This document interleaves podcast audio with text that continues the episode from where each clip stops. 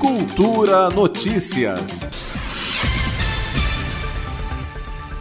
Autores de trotes para os serviços de atendimento de emergência, como bombeiros, de combate a incêndios, polícia e SAMU, por exemplo, vão ser multados em até 4 mil reais a partir de agora no DF. O decreto que regulamenta a aplicação de multas para quem ocupar as linhas de telefone de atendimento de emergência foi publicado no Diário Oficial do DF do dia 13 de abril.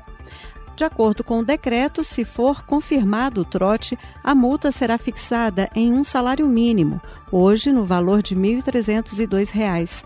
Se houver o efetivo acionamento dos serviços de emergência para atender a chamada e se for confirmado o trote, a multa passa para três salários mínimos, cerca de 4 mil reais. A norma prevê ainda a aplicação de multas para os proprietários de linhas telefônicas quando forem identificados pela Polícia Civil, como explicou o secretário de Segurança Pública, Sandro Avelar. Esse decreto que foi baixado pelo governador Ibanês tem um elemento subjetivo para diferenciar um caso do outro, que é quando o denunciante estiver de má fé, aí, nesses casos, a multa será aplicada e o, o telefone né, do qual saiu a comunicação, será identificada, a Polícia Civil vai fazer o trabalho de identificação, de forma que o proprietário daquele telefone vai ficar responsável em pagar essa multa, que pode chegar a 4 mil reais.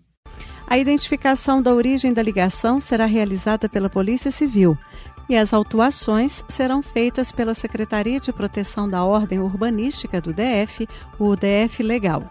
Flávia Camarano, para a Cultura FM. Cultura Notícias.